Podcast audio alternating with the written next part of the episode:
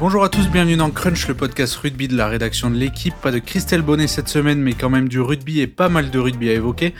Castres a battu Toulouse en demi-finale du top 14 vendredi 24-18 et le lendemain Montpellier a fait plier Bordeaux-Bègles 19-10. On va donc revenir sur ces deux demi puis sur cette affiche Montpellier-Castres. La même qu'en 2018, Castres l'avait emporté 29-13, c'était une autre époque, celle de Christophe Furios sur le banc tarné, mais Castres a-t-il vraiment changé? Pas sûr.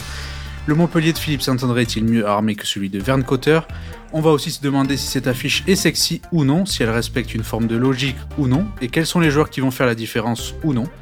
Pour dire oui ou non, j'ai avec moi trois journalistes de la rubrique rugby de l'équipe. Clément Dossien, salut Clément. Oui. Bah, il faut dire oui ou non, donc euh, bonjour Antoine. Romain Vergogne, salut Romain. Salut Antoine. Et enfin Guillaume Dufy, salut Guillaume. Bonjour à tous. Voilà, vous avez le programme Flexion lié jeu.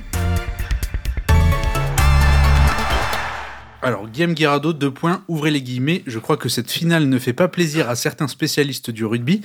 Et comme j'ai que des spécialistes à la table, je vais leur poser la question. Messieurs, elle vous fait plaisir ou pas cette finale Casse-Montpellier Bah, bien sûr. Je pense qu'en fait, il s'est trompé dans sa phrase, Guillaume Guirado. Cette finale ne fait pas plaisir aux rugbix, aux gens qui suivent le rugby de loin et qui euh, sans doute euh, rêvaient d'une finale Toulouse-Bordeaux parce que plus alléchante, parce que Ntamak contre Jalibert, parce que euh, des, des stars du 15 de France à tous les étages.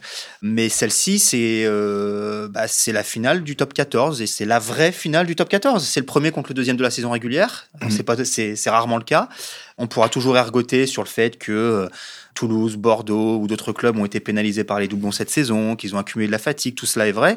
Mais euh, je crois qu'on a euh, deux beaux finalistes qui méritent parfaitement d'être en finale. C'est une finale en fait qui respecte la logique de la saison, avec le paradoxe que la logique dans une saison de rugby de top 14 n'existe pas. En fait. Oui, C'est-à-dire que euh, évidemment que dans une saison normale, sans doublon, sans Covid, ce serait peut-être pas l'affiche de la finale. C'est des équipes qui sont peut-être pas qualifiées, notamment euh, directement en demi-finale, puisque Toulouse a perdu beaucoup de plumes dans les doublons et sur des matchs euh, qu'il n'a pas pu jouer, qui ont été reportés à cause du Covid notamment.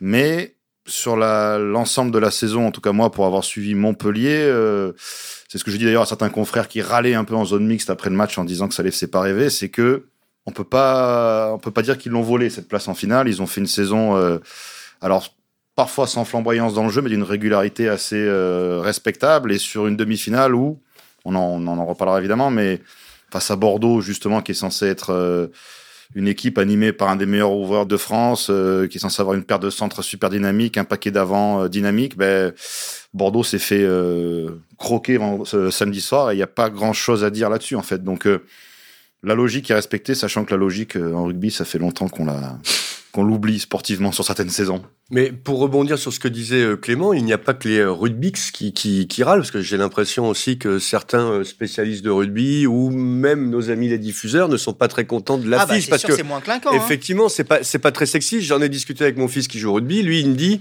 bah c'est une finale euh, pour les vrais spécialistes de rugby, pour ceux qui aiment euh, le gros combat, mais ceux qui seraient amenés à découvrir le rugby sur cette finale, évidemment, c'est pas très sexy. Il y aura pas forcément peut-être de grandes envolées, de grandes actions, de grandes contre-attaques. Mais voilà, c'est c'est- c'est c'est une vraie belle finale avec deux vrais euh, projets, deux, deux clubs qui sont passés par des moments hyper difficiles, qui jouaient quasiment le maintien l'année dernière, qui ont réussi à, à se relever de ça, et je trouve ça assez euh, assez magnifique. Et puis, et, enfin, on a vu les deux demi-finales avec Roman, on était à Nice, on s'est pas ennuyé quand même, on s'est pas ennuyé. Il y avait du combat, ça a plaqué fort, ça a fait beaucoup de bruit. On a croisé les joueurs à l'issue de la rencontre qui étaient euh, complètement cassés entre patin ou Oas qui avait mal aux côtes. Enfin voilà. C'est, du vrai beau rugby, un rugby, un, un rugby pas beau, comme dit Broncan, mais un rugby beau quand même. Voilà. Allez, vous avez euh, 4 heures, c'est, euh, c'est, un sujet de philosophie. Mais euh, on le disait entre nous là, juste euh, avant que le- l'enregistrement du podcast débute. C'est l'affiche de 2018, tu l'as dit Antoine. Et franchement, la finale de 2018, c'est sans doute une des plus euh, intéressantes, ou euh, enfin peut-être pas intéressante, c'est pas le bon terme, mais des plus enlevées qu'on a vues depuis euh, allez, 5-6 ans. quoi.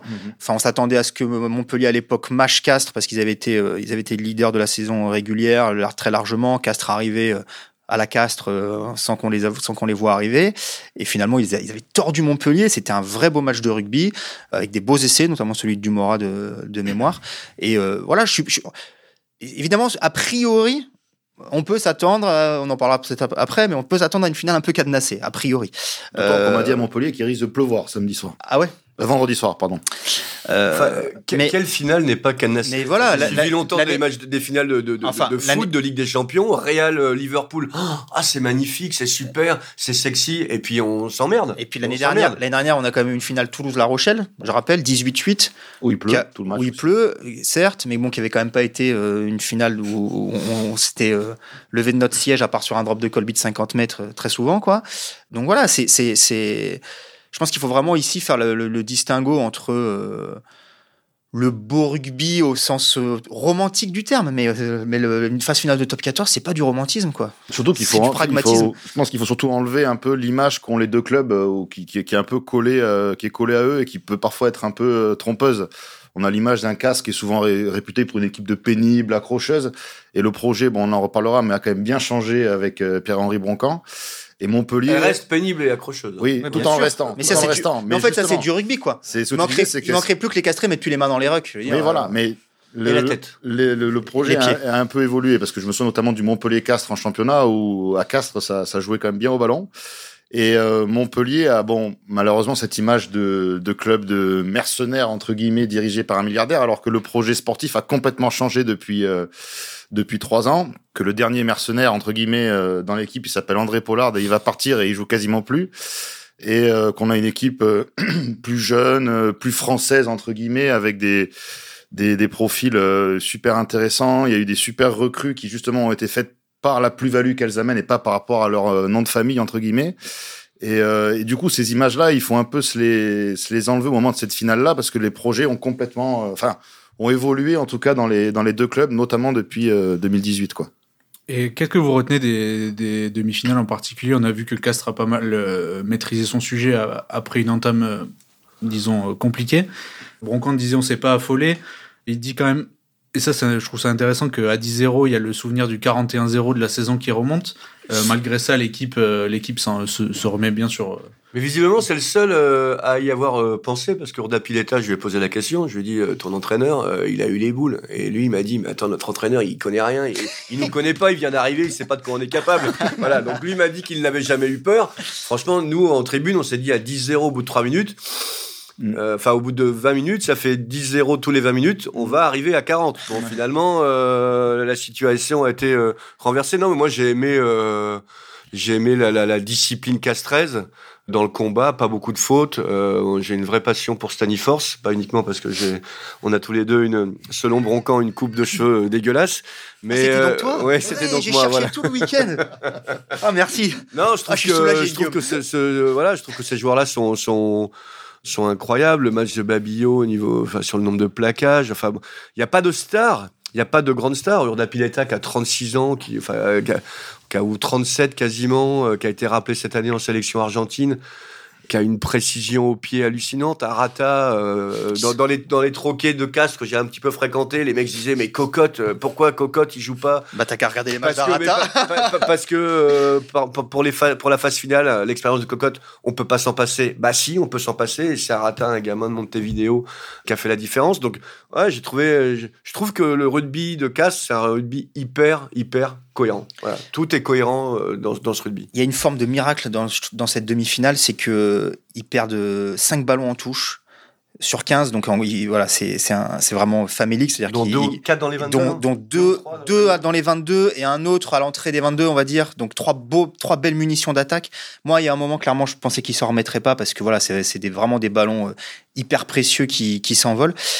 Mais voilà, c'est une équipe, euh, on l'a déjà beaucoup dit, mais c'est une équipe de lâche rien. C'est une équipe, euh, pour reprendre une expression chère à Fabien Galtier, qui chasse les causes perdues, qui s'avoue jamais vaincu. Quand, pareil, quand Toulouse repasse devant à, la 70e, la avec le, le, le but de Ramos, euh, on se dit que c'est fini. Et puis, voilà, c'est jamais fini, en fait. Et, euh, et c'est, c'est, euh, elle a géré sa demi-finale stratégiquement parfaitement. Elle s'est très peu découverte. J'étais étonné de ça aussi. C'est-à-dire que même sur des situations d'avantage où ils auraient pu euh, tenter des coups sur des extra balles, aller chercher des, extérieurs, ils l'ont pas trop fait. Et puis voilà, il y a le rat euh, Arata qui se faufile, il y a un, un petit coup de génie, de, un petit coup de patte d'Urdapileta pour marquer deux essais, et basta, on ferme la boutique, merci, au revoir. Il y a ces Et- deux pénalités aussi lointaines qui passent en première mi-temps. première mi-temps. Ouais, la toute, remettent à 10. la toute première, elle est, d'une, elle est incroyable, Ouais, ouais. quoi. 45 mètres en coin, tu passes de 10-0 à 10-3, elle, elle, elle- elle vaut tellement cher. Dumora en a parlé, il a raison. Ça remet tout le monde euh, voilà, dans, dans le match. Mais Qui chasse les causes perdues et qui a beaucoup chassé Antoine Dupont. Ouais, J'avais rarement vu euh, Antoine Dupont en prendre autant, euh, excusez-moi pour, euh, pour le gros mot, mais dans la, dans la gueule. Il a été Mm. touché euh, physiquement. Il n'a pas eu deux secondes. Arata et Urdapileta, on lui ont mis une pression de, de, de dingue. Et je reviens sur la cohérence de Castres. J'ai pu rencontrer un peu euh, Broncan et j'ai l'impression que c'est une équipe qui ne cherche pas à faire ce qu'elle ne sait pas faire. exactement. Voilà. Castres a fait du cast. Bah ouais, ils se prennent. À un moment, on, on parlait de, de philosophie de jeu, de, de. Il dit par exemple, aujourd'hui, on n'a pas les moyens d'offrir autre chose offensivement. Donc, eh ben, on le, on, le- on le fait pas. Et je trouve ça assez, euh, assez in- incroyable euh, d'en- d'entendre ça. Le mec, il dit bon, voilà, on n'a pas les moyens, mais on le fait pas. Voilà. Bah, on n'essaye pas de le faire. Et du coup, je pense que ça rend le match. euh, Bon, Toulouse en fait perd le fil euh, à partir du moment où, euh, Avec les cartons. où Arnold prend son carton jaune, bon, qui est soit dit en passant bien foncé. Alors, il est Mais- orange. Mais du coup, je pense que pour l'équipe d'en face, ça doit être assez déstabilisant de voir une équipe qui en fait tient à son plan, quelles que soient les circonstances du match. Vous leur plantez un essai au bout de 3 minutes, vous menez 10-0, vous avez le match en main et vous vous dites. Je pense qu'inconsciemment, on doit se dire bon, ben, c'est bon, on les tient. Et puis, en fait, les mecs en face continuent à jouer de la même façon. Ils vous passent 3 points, puis 3 points. Vous commencez à faire des fautes, à prendre un jaune, deux jaunes. Ils repassent devant au score. Et je pense que vous n'avez pas le temps de vous en rendre compte qu'en fait, le match vous, Vous vous échappe. Et ça arrive même à Toulouse, qui pourtant euh, est une équipe sur le papier euh, super expérimentée et qui en a vu euh, d'autres, des matchs comme ça, euh, couperés, mais qui n'arrive pas en fait à, à se détacher et à, et à elle reprendre le fil de son match et qui a en face d'elle une équipe qui en fait euh, ben, tient sa, sa ligne de conduite jusqu'au bout, jusqu'au bout, jusqu'au bout ont- pour. euh, Ouais, et, et pourtant, malgré tout, c'est loin d'être le match parfait hein, qu'a sorti Castres. Ouais, Parce ouais. qu'il y a la touche, je l'ai dit. Euh, mais ils a- ont un peu galéré aussi. Ouais, ils sont à un moment sortis du, du, du- justement du plan de jeu quand Dumora oublie de dégager, qui se fait croquer. Là, je crois, Mhm. de mémoire, c'est justement la pénalité qui, qui amène, enfin, ça amène la pénalité qui permet à Toulouse de repasser devant. Il y a eu des jeux au pied pas toujours euh, parfaitement exécutés. Enfin, c'était pas la copie parfaite, ça, mais c'est une copie qui a suffi face à un Toulouse euh, quand même émoussé. Voilà, un peu en, en fin de cycle, fin de cycle sur la saison, je veux dire, hein, pas en fin de cycle euh, général dans le club, qu'on qu'on se méprenne pas. Voilà, ouais, il y a, y a c'est Castres, on l'a dit, hein, c'est aussi l'équipe qui a gagné le plus de matchs cette saison, donc euh, 17. 17, qui a eu zéro trou d'air. Ils avaient eu un début de saison euh, diesel, mais qui a pas eu de trou d'air comme be- beaucoup d'autres clubs en ont eu. Et je le redis, il y a une forme de logique. Elle est, d'ailleurs, là. on dit qu'elle a été, entre guillemets, favorisée par le fait qu'elle n'ait pas beaucoup joué en Coupe d'Europe euh, au printemps, ce qui est vrai parce qu'elle a été rapidement éliminée, mais qui en Coupe d'Europe, face au Munster et au Harlequins, a pris quatre bonus défensifs avec une équipe qui était un peu remaniée, Un peu beaucoup même. un peu beaucoup remaniée même, et euh, qui avait joué cette compétition à fond. Donc on ne peut pas leur reprocher d'avoir, euh, entre guillemets, balancé la Coupe d'Europe pour se libérer des créneaux, parce que la Coupe d'Europe, ils l'ont joué et ils ont tenu tête euh, dès, dès l'hiver. ouais. À deux monstres, euh, deux monstres européens. On l'avait euh, dit, on l'a dit il y a 15 jours quand on a fait le podcast spécial Castres ici. Ils, ils regrettaient presque ce, ce manque de rythme là, c'est-à-dire qu'ils avaient eu beaucoup de trous avant d'arriver sur ce match-là. Et le, le- l'entame de match dont on a parlé, elle peut aussi Trois matchs en six s'expliquer semaines, hein. euh, expliquer par C'est ça. pas beaucoup. Hein. Non, ça fait pas beaucoup. Donc ils auront plus de rythme normalement et logiquement vendredi prochain contre Montpellier.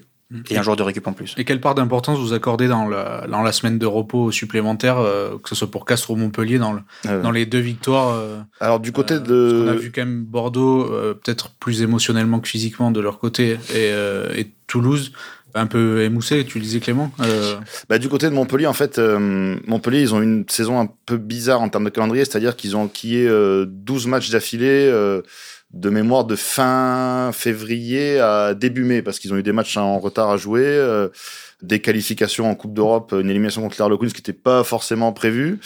Et du coup, en fait, eux, leur semaine de repos qu'ils ont eu en ne jouant pas les demi de Coupe d'Europe, la finale de Coupe d'Europe, et en s'évitant un barrage, pour eux, c'était salvateur. C'est-à-dire, ça leur a permis de d'abord euh, couper, euh, prendre des vacances et euh, se remettre physiquement, puis de bien bosser euh, physiquement pour avoir le petit euh, coup de boost en plus. Et ça s'est vu contre Bordeaux, effectivement, parce que Bordeaux, eux, ont dû enchaîner euh, avec un barrage contre le, contre le Racing, alors qu'on a senti dans l'agressivité Montpellier euh, beaucoup plus frais euh, sur ce match-là, parce que ils y ont mis une telle énergie en début de match que Bordeaux a pas pu répondre euh, et a, je pense, du coup, ressenti assez vite les la fatigue accumulée ces dernières semaines, alors que Montpellier a eu un gaz, euh, un gaz incroyable sur son, sur sa demi, quoi. Après pour Castres, Guillaume, je sais pas trop, mais. Non, après, euh, pendant la quinzaine, euh, sans match de Castres, il y avait, il y avait, euh, j'ai- surpris quelques échanges entre le patron de la de la préparation physique, de la performance et Broncan. Il y avait cette peur du manque de rythme, quoi. Ça, ça animait, ça animait leur, ça animait leur quinzaine. Alors, lors de la dernière ou l'avant-dernière conférence de presse, un mercredi, on a assisté à un entraînement à haute intensité. Bon, on a vu que les mecs avaient du rythme, là. Et je pense que ça a. J'ai j'ai croisé Broncan juste après Darry Carrère et ils étaient très contents de ce qu'ils avaient vu. Et ça, à mon avis, ça les a énormément euh, rassurés. Mais le manque de rythme, Après, plus que le, plus que le break des Castrés et des Montpelliérains, je pense que ce qui a joué, c'est l'absence de break de l'autre côté en réalité. Mm. C'est ça, voilà. Et, et c'est l'analyse de cette Mo- absence de fraîcheur. hein. C'est l'analyse de Mola, euh, notamment euh, vendredi soir, qui dit bon ben on en tirera les conclusions et on va, euh, en gros, vu notre contribution à l'équipe de France, vu euh, voilà comment on, comment on a dû tirer sur la corde sur certains mecs, euh, c'est-à-dire que dès que les internationaux sont rentrés du tournoi, parce que la, la qualification du club n'était pas encore assurée, il a fallu les faire jouer tout de suite. Que on sait que traditionnellement ils vont loin sur les deux, les deux tableaux, donc les week-ends de Coupe d'Europe. d'Europe, ils eh prennent bien, trois matchs en Irlande. voilà. euh, c'est pas des cadeaux, hein. Ah, non, non, non. Et ben vu tout ça, en fait, ils n'ont pas le choix. Ils doivent être terminés dans les deux premiers. C'est presque, euh, c'est c'est c'est c'est la rançon de la gloire, c'est la rançon de leur succès. Mais sans ça, oui, ils s'exposent à effectivement à arriver euh, en demi-finale du top 14 avec euh, bah, les chaussettes un peu trop lourdes, quoi. Vous avez commencé à parler un peu des entraîneurs, Philippe Saint-André et Pierre-Henri Broncan. Euh, deux parcours euh, atypiques, passés par l'étranger. L'un qui avait pu diriger une équipe depuis l'équipe de France 2015. L'autre qui est un peu euh, un geek du rugby, je dirais, euh, au bon sens du terme. Mhm. C'est deux coachs qui ont aussi occupé des fonctions euh, autres qu'entraîneurs euh, dans des clubs, que ce soit recrutement, directeur un peu sportif. Comment vous voyez ce, ce rapport de force entre les deux? Est-ce que vous leur trouvez des, des similitudes? C'est aussi, on, on dit souvent que c'est bah, de, de revanchard, même si Broncan n'aime pas trop le terme. non. Ben, en fait, euh, alors euh, Philippe Saint-André, il faut tout de suite le préciser, il n'est pas entraîneur à Montpellier. hein. Euh, il est, euh, il n'est plus du tout aux séances d'entraînement euh, la semaine. Il a complètement délégué ça à Jean-Baptiste Elissalde, Olivier Hazan, Alexandre Ruiz et Bruce Rayana. Il est dans la partie purement. Alors, il a un petit mot. C'est lui qui tranche pour tout ce qui est composition d'équipe, éventuellement, s'il peut y avoir un débat. Mais apparemment, il y en a pas beaucoup. Plus manager, plus manager. Il est, euh, il est super manager, donc il gère à la fois la politique à long terme du club euh, sur la formation, le recrutement, ce qu'il fait d'ailleurs euh, très bien, et euh, il gère, euh, comme il le dit en rigolant, les mauvaises nouvelles. C'est-à-dire quand il faut annoncer à Fulgence Ouedraogo qu'il va pas jouer la demi-finale et peut-être pas la finale, c'est dans son bureau que ça se passe, c'est Mm. pas dans le bureau de voilà d'Elissal des. Là, il aurait peut-être préféré être sur le terrain. Là, Voilà, exactement. Donc, il gère un peu tous ces dossiers-là, à la fois humains, administratifs et tout ça. Et du coup, enfin, Guillaume euh, confirmera peut-être, ça le, je pense que ça l'éloigne assez radicalement d'un, d'un Broncan qui est très branché euh, rugby euh, pur. Euh, Voilà, Fazadré, il le dit. Il dit, euh, il y avait une époque où effectivement, je regardais euh, 20 matchs par semaine. Maintenant, euh, je le fais plus parce que j'enchaîne les réunions, euh, les dossiers. euh, on me propose des joueurs, je regarde, je discute avec les agents. Enfin, il est plus dans ce dans ce super rôle-là, on va dire. Notamment, il prend la lumière médiatiquement, ce qui, euh, du coup, décharge Elissal et Hazan de ça. Donc, euh, je sais pas si on peut parler d'entraîneur, mais en tout cas, il a trouvé à Montpellier le rôle qui synthétise un peu, pas toute sa carrière, mais c'est un peu le rôle parfait pour lui. C'est-à-dire qu'il avait découvert en Angleterre un rôle de, un peu manager avec des adjoints euh, qui lui avaient plu tout en restant près du terrain. Il avait repris euh, à Bourgoin et à Toulon plutôt un rôle euh, d'entraîneur mais aussi dans un projet, notamment à Toulon, où il s'agissait de monter une espèce d'armada euh, à l'époque. Il avait découvert le rôle de sélectionneur, euh, où là, euh, bon, la lumière est totalement différente et où il avait eu euh, bon beaucoup de mal à la fois sportivement et même en termes d'image à lui à se à se mettre en avant. Et là, du coup, il a trouvé le projet où euh, Il épanoui, est, non? il est épanoui, quoi, Ouais. clairement. Il est euh, après sur l'esprit de revanche, je sais pas, mais en tout cas, il a, il sait qu'il doit à Montpellier une espèce de relance dans sa carrière qui lui, à un moment, lui paraissait euh, impossible à envisager parce que quand on quitte l'équipe de France sur la rousse contre les All Blacks 62-13 après quatre ans euh, en, en enfer parce qu'il a eu le malheur aussi d'être sélectionneur au moment où même institutionnellement c'était le pire moment pour être sélectionneur. Ben, il, il s'imaginait peut-être pas là et là il l'est aujourd'hui et du coup il est euh, il est complètement épanoui mais par rapport à un Broncan je suis pas sûr qu'on trouve beaucoup de de points communs Le geek, c'est pas mal. hein. Le geek du rugby, il est sous perfusion du lundi, du lundi au samedi, c'est Castres. Et le dimanche, comme il habite à, à Colomiers, c'est ce qu'il m'a expliqué, parce que ses enfants sont, à l'école internationale, donc il lui reste une journée, mais il arrive à avoir le, le- le temps quand même d'aller voir un match de rugby euh, autour, un match de jeunes, de, de Fédéral. Fédéral 2 ou Fédéral 3, parce qu'il a besoin de ça. euh, voilà, ça, ça c'est important pour son équilibre. Alors lui, euh, lui, c'est, je sais pas, il doit arriver à 7 heures du mat à, à Castres et il repart, euh, je sais pas, quand le soleil est couché, quoi. Et je crois Et même, comme on est le 21 je crois même qu'il ne, tard. man- je crois même qu'il ne mange pas le midi. Il s'alimente à base de café et de matchs de rugby, de discussions, euh, d'é- d'échanges. Le de- championnat universitaire australien. Bien, de- euh, ouais, ouais, pour, euh, pour récupérer euh, euh, champion de Crespini, c'est ça, ouais, voilà. Donc voilà, c'est un. Enfin, bon, moi j'ai découvert un, un, un- un personnage, un dingue du rugby, un malade, un type qui, a- qui adore en parler de plus et échanger, même avec quelqu'un qui euh, découvre la rubrique rugby. Je trouve qu'il est, ouais, il est assez, euh, il est, il est assez incroyable et il est sur le terrain euh, tout le temps, un peu éloigné parce que lui il laisse quand même pas mal d'Harry Carrère son premier adjoint euh, s- s'occuper de, de, de, de ça, ou de Worsley, l'anglais, là, qui va quitter euh, Casse d'ailleurs à la fin de la saison. Ouais, le staff est, ouais, c'est bien, c'est bien huilé, et je pense que de manière différente, mais lui, il est complètement épanoui.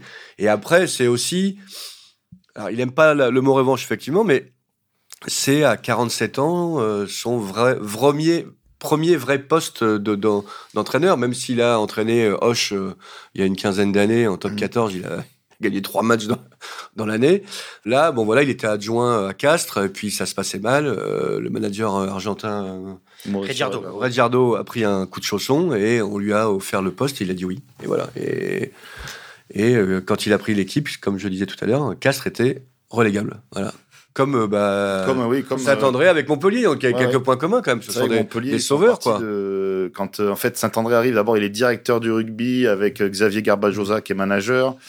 Xavier Garbajosa est écarté et du coup euh, Saint-André se rapproche de Elissa Aldazan pour faire un espèce de staff. euh, donc c'était en janvier 2021, euh, opération commando pour sauver le club qui était 13e à ce moment-là et qui a arraché d'ailleurs son maintien à la avant-dernière journée contre un match contre Bayonne, euh, un peu angoissant on va dire. Et sauf que Saint-André en fait le dit, il dit bon sur ces six mois-là effectivement j'étais près du terrain et euh, mais petit à petit bon il a il a commencé à déléguer déléguer en se disant dans sa tête si jamais on se maintient on va renforcer le staff ce qui a d'ailleurs été bien fait très très bien fait avec euh, Alexandre Ruiz et Bruce Rayana parce que mine de rien la victoire contre Bordeaux elle porte aussi la patte euh, d'Alexandre Ruiz sur la discipline mais aussi sur tout ce qui est attitude euh, au contact et au sol et à ce moment-là, bah, il s'est euh, mis un peu au-dessus. Le club a assuré son maintien, bon, beaucoup plus difficilement que Castres, qui était quand même pas loin la dernière de- d'arracher Septième, une ouais, phase finale. ouais. Et euh, s'est créé en plus dans le groupe une espèce de solidarité à ce moment-là qui, euh, bah, qui a noué les mecs et qui s'est poursuivi euh, du coup sur cette saison et qu'on retrouve d'ailleurs dans les attitudes de collectives euh, sur le terrain euh, cette saison. Avec en plus un challenge européen gagné qui les a vraiment euh, boostés avec un espèce d'autre projet à côté où on peut battre les meilleurs de- d'Europe aussi parce qu'ils battent Leicester en finale, il faut s'en rappeler. Et le Leicester de cette année, bon, je vous fais pas un dessin, mais c'est c'est une Champion d'Angleterre. champion d'Angleterre, voilà, une sacrée équipe. Donc, ils ont réussi à, à tirer un peu du positif de, de l'enfer qu'ils ont vécu la saison dernière, enfin, en tout cas de l'angoisse qu'ils ont vécu la saison dernière. Déjà en se promettant de plus revivre ça et en, en nouant une espèce de solidarité qui en plus est super bien complétée avec des recrues euh, ultra performantes que sont notamment Zach Mercer en 8, euh, Paolo Garbisi en numéro 10 et euh, Geoffrey Doumerou au centre. C'est quand même assez fascinant, je trouve, le destin de PSA. Quoi. Euh, c'est quand même, euh, Mm. c'est quand même un mec qui, voilà, il y a, il y a 7 ans, a pris 60 points en, en quart de finale de, de Coupe du Monde contre les Blacks, qu'on brocardait. euh, il, il a commis des erreurs aussi, hein, je pense. Hein, il s'était quand même leurré beaucoup sur le fait que la prépa physique d'avant la Coupe du Monde, avec les fameux white bike à, à Allait Tignes, tout à remettre 3000 à mètres ouais. d'altitude, allait permettre de tout remettre à plat. Bon, après, c'est normal, hein, que de, c'est aussi normal d'essayer d'y croire quand on est dans la machine, parce que sinon, ça- sinon aut- autant tout bazarder tout de suite. Et puis voilà, ça a explosé en vol. Mais on l'a dit, c'était, c'était pas, c'était en partie la défaite de Saint-André, mais pas que. C'était la défaite d'une génération de joueurs qui n'avaient pas le niveau. C'était la défaite d'un système, avant tout. Et, voilà. Et, et il a été, euh, je peux pas dire qu'il a été broyé par système, parce qu'il en est pas mort, la, la preuve Mhm. aujourd'hui, mais bon, il a, il a quand même laissé des plumes. Voilà. On, on s'est tous un peu moqué de lui et de ses coups de pied dans les corners. Ouais, et mais- voilà. Ouais, C'est comme si euh, Domenech était champion de France Et c'est- 15 ans mais- après. mais il, Voilà. il- il m'a, voilà, c'est ce que j'allais dire. Non, mais c'est vrai, si- c'est énorme de renaître de ça. Alors Ouais. évidemment, la, pression dire, a- sur le rugby est, mais est moindre, a- mais c'est énorme quand même a- de, de- a- renaître, de réussir à renaître. Enfin, d'avoir retrouvé, d'abord d'avoir retrouvé de l'appétit, de s'être un peu, un peu mis à l'écart, et voilà, d'avoir retrouvé l'appétit de repartir pour une aventure, et puis, et puis bah, de faire en sorte que, que, Faut, faut que être, cette aventure euh, soit un succès. Malgré tout, il a déjà un titre avec Montpellier, le, euh, euh, Romain l'a dit. Même si c'est un petit titre, est un titre. Et puis, il est à, il est à 80 minutes d'un autre titre, euh, celui-là autrement plus prestigieux, qui en plus apporterait. euh, bah voilà, ce serait le premier titre de Montpellier à ce niveau-là. Et ça, ça, ça- honnête, hein, quand il est nommé à Montpellier, donc on est en février ou mars 2020, donc juste avant le confinement, il est nommé dans un rôle de directeur du rugby à un moment où ça tâtonne beaucoup, euh, on sait pas trop où le projet va. Si personne n'a levé les sourcils à ce moment-là, c'est que euh, il est, enfin, s'il le dit pas aujourd'hui, c'est qu'il est malhonnête. On s'est tous dit, oula, Qu'est-ce- euh, déjà, qu'est-ce qu'il va foutre dans cette galère déjà? qu'est-ce qu'il va faire dans cette galère et pourquoi on va chercher Saint-André? Et en fait, on avait oublié que c'est un architecte aussi Saint-André et qu'il adore ces projets-là du Saint-André de Sale, quoi. voilà, où on lui confie les clés d'un projet euh, en lui vraiment en lui laissant carte blanche sur tout le projet sportif. Et euh, à un moment, parce que la réglementation l'imposait aussi, il fallait des gifs, il fallait euh, faire attention au salary cap. Moi, Daltrad s'est dit, on va, faut aussi de force changer le projet. Il a pensé à Saint-André pour ça, et c'était un super choix parce que lui, dans ce projet de reprendre le club de, de fond en comble sur la formation, où il a remis notamment Johan Codulo, qui est un ancien euh, du club euh, et qui faisait du très bon boulot ailleurs, et en, en recrutant des, des profils, euh, parce que par exemple, un Alexandre Béconnier qui est monstrueux Mm. en demi-finale, il vient de Mont-de-Marsan, en relançant des joueurs comme. Chalureau, Vera, qui était un peu dans une impasse à Toulouse, enfin, et même sur un dossier comme Zach Mercer, où il savait, grâce à ses antennes en Angleterre depuis deux ans, que lui, comme il jouait peu en Angleterre, il pouvait tenté par une aventure en France. Il a, il, il, il a, il a bossé ce dossier-là pendant deux ans pour le faire venir. Mercer, il finissait à Montpellier ou à, ou à Castres, de Voilà, toute façon. pareil quand on a l'exemple aussi de, tu vois, c'est le profil de, que Bronco de- aime bien de aussi. Louis Carbonel qui cette saison a 10 jours dans la saison, je pense, où euh, ça se passe mal avec Colazo et il veut partir et ben, lui il se jette sur le dossier et je pense qu'aujourd'hui, euh, vu comme la situation a tourné à Toulon, c'était le bon moment pour le faire parce que 10 jours plus tard c'était trop tard. Enfin, il, il a ce, ce, ce flair-là pour... Cette euh, réactivité aussi. voilà, voilà, pour monter des, des, des projets et surtout à bien maintenant savoir vendre le projet de Montpellier, qui, comme j'ai dit au début du, du podcast, est un projet euh, qui a radicalement changé. Où aujourd'hui, un jeune, il sait qu'il peut jouer à Montpellier, qui sera pas barré par euh, un international sud-africain pour faire dans le raccourci, et où euh, sportivement, il va retrouver euh, des potes, un, Léo Colli, un Louis Carbonel, ils vont retrouver à Montpellier un Arthur Vincent avec qui ils ont été champions du monde des moins de 20. Enfin, voilà, il y a toute une alchimie comme ça sportive que lui arrive à créer et ce rôle d'architecte-là qu'on lui avait un peu, euh, qu'on lui avait un peu oublié à l'époque où il était sélectionneur finalement. Et, euh, et cette finale, Castres-Montpellier, vous l'imaginez comment On en parlait un peu de rudesse, d'âpreté. Euh, on l'imagine autrement que comme ça ou Castres, Alors, déjà, il va pleuvoir apparemment. Castres a un premier énorme défi à relever, c'est la conquête. Mm. On en a parlé euh, un petit peu, mais c'est donc c'est à la fois un miracle sur la demi-finale et c'est un miracle sur la saison parce que c'est la c'est la plus mauvaise touche du top 14. Donc ça c'est quand même pas rien. C'est-à-dire qu'il voilà il y, y a une vraie faiblesse là. C'est une mêlée qui est souvent sanctionnée, mais c'est aussi une mêlée qui sanctionne souvent celle de l'adversaire. Donc là-dessus, on va dire que ça s'équilibre un petit peu.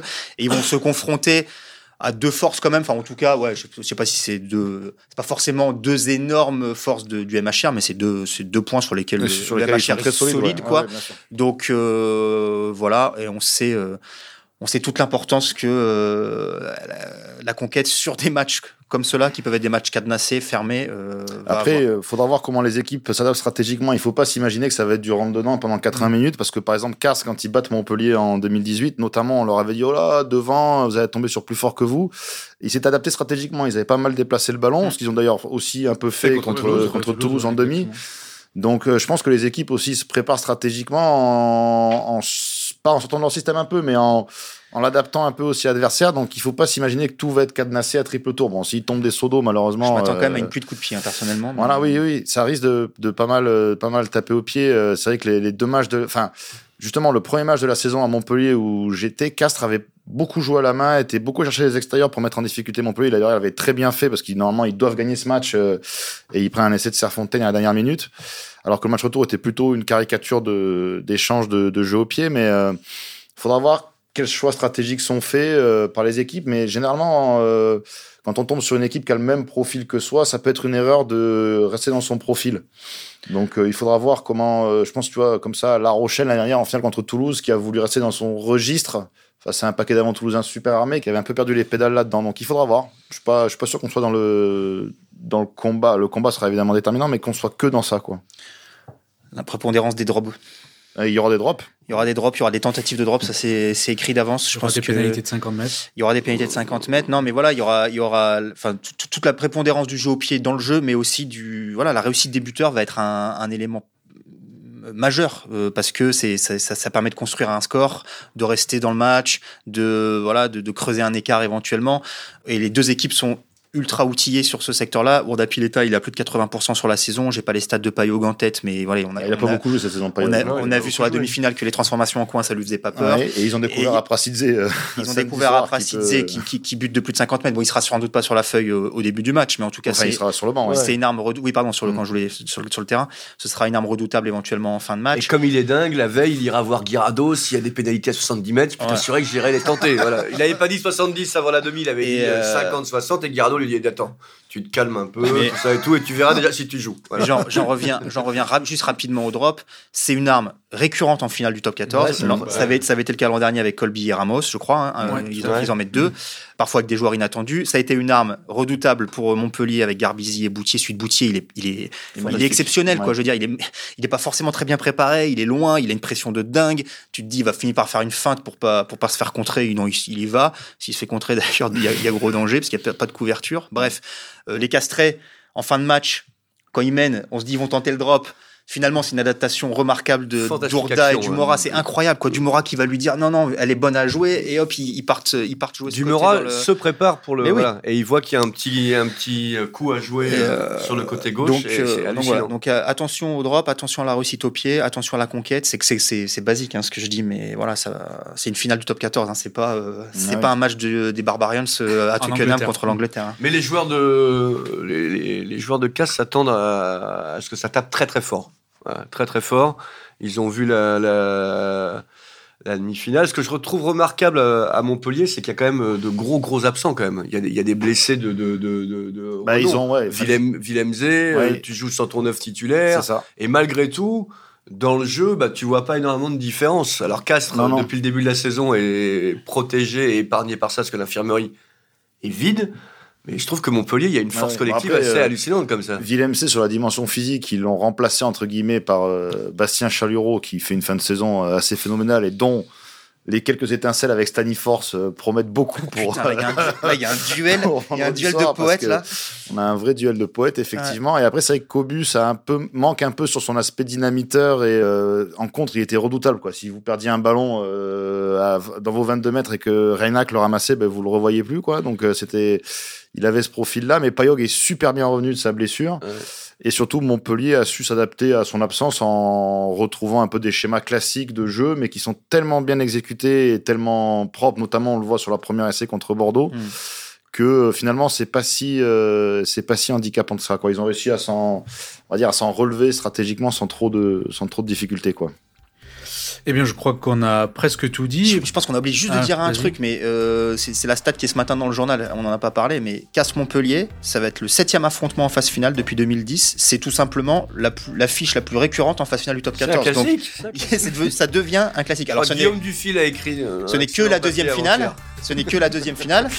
Il y avait eu une demi-finale, il y a eu beaucoup de barrages, certes, mais euh, voilà, c'est c'est le, c'est un classique, c'est un classique. Eh ben, Et on va s'en régaler.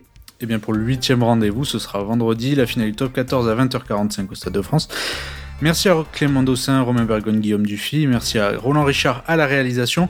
Retrouvez tous les podcasts de l'équipe sur notre site et notre appli et toutes les plateformes habituelles. À la semaine prochaine.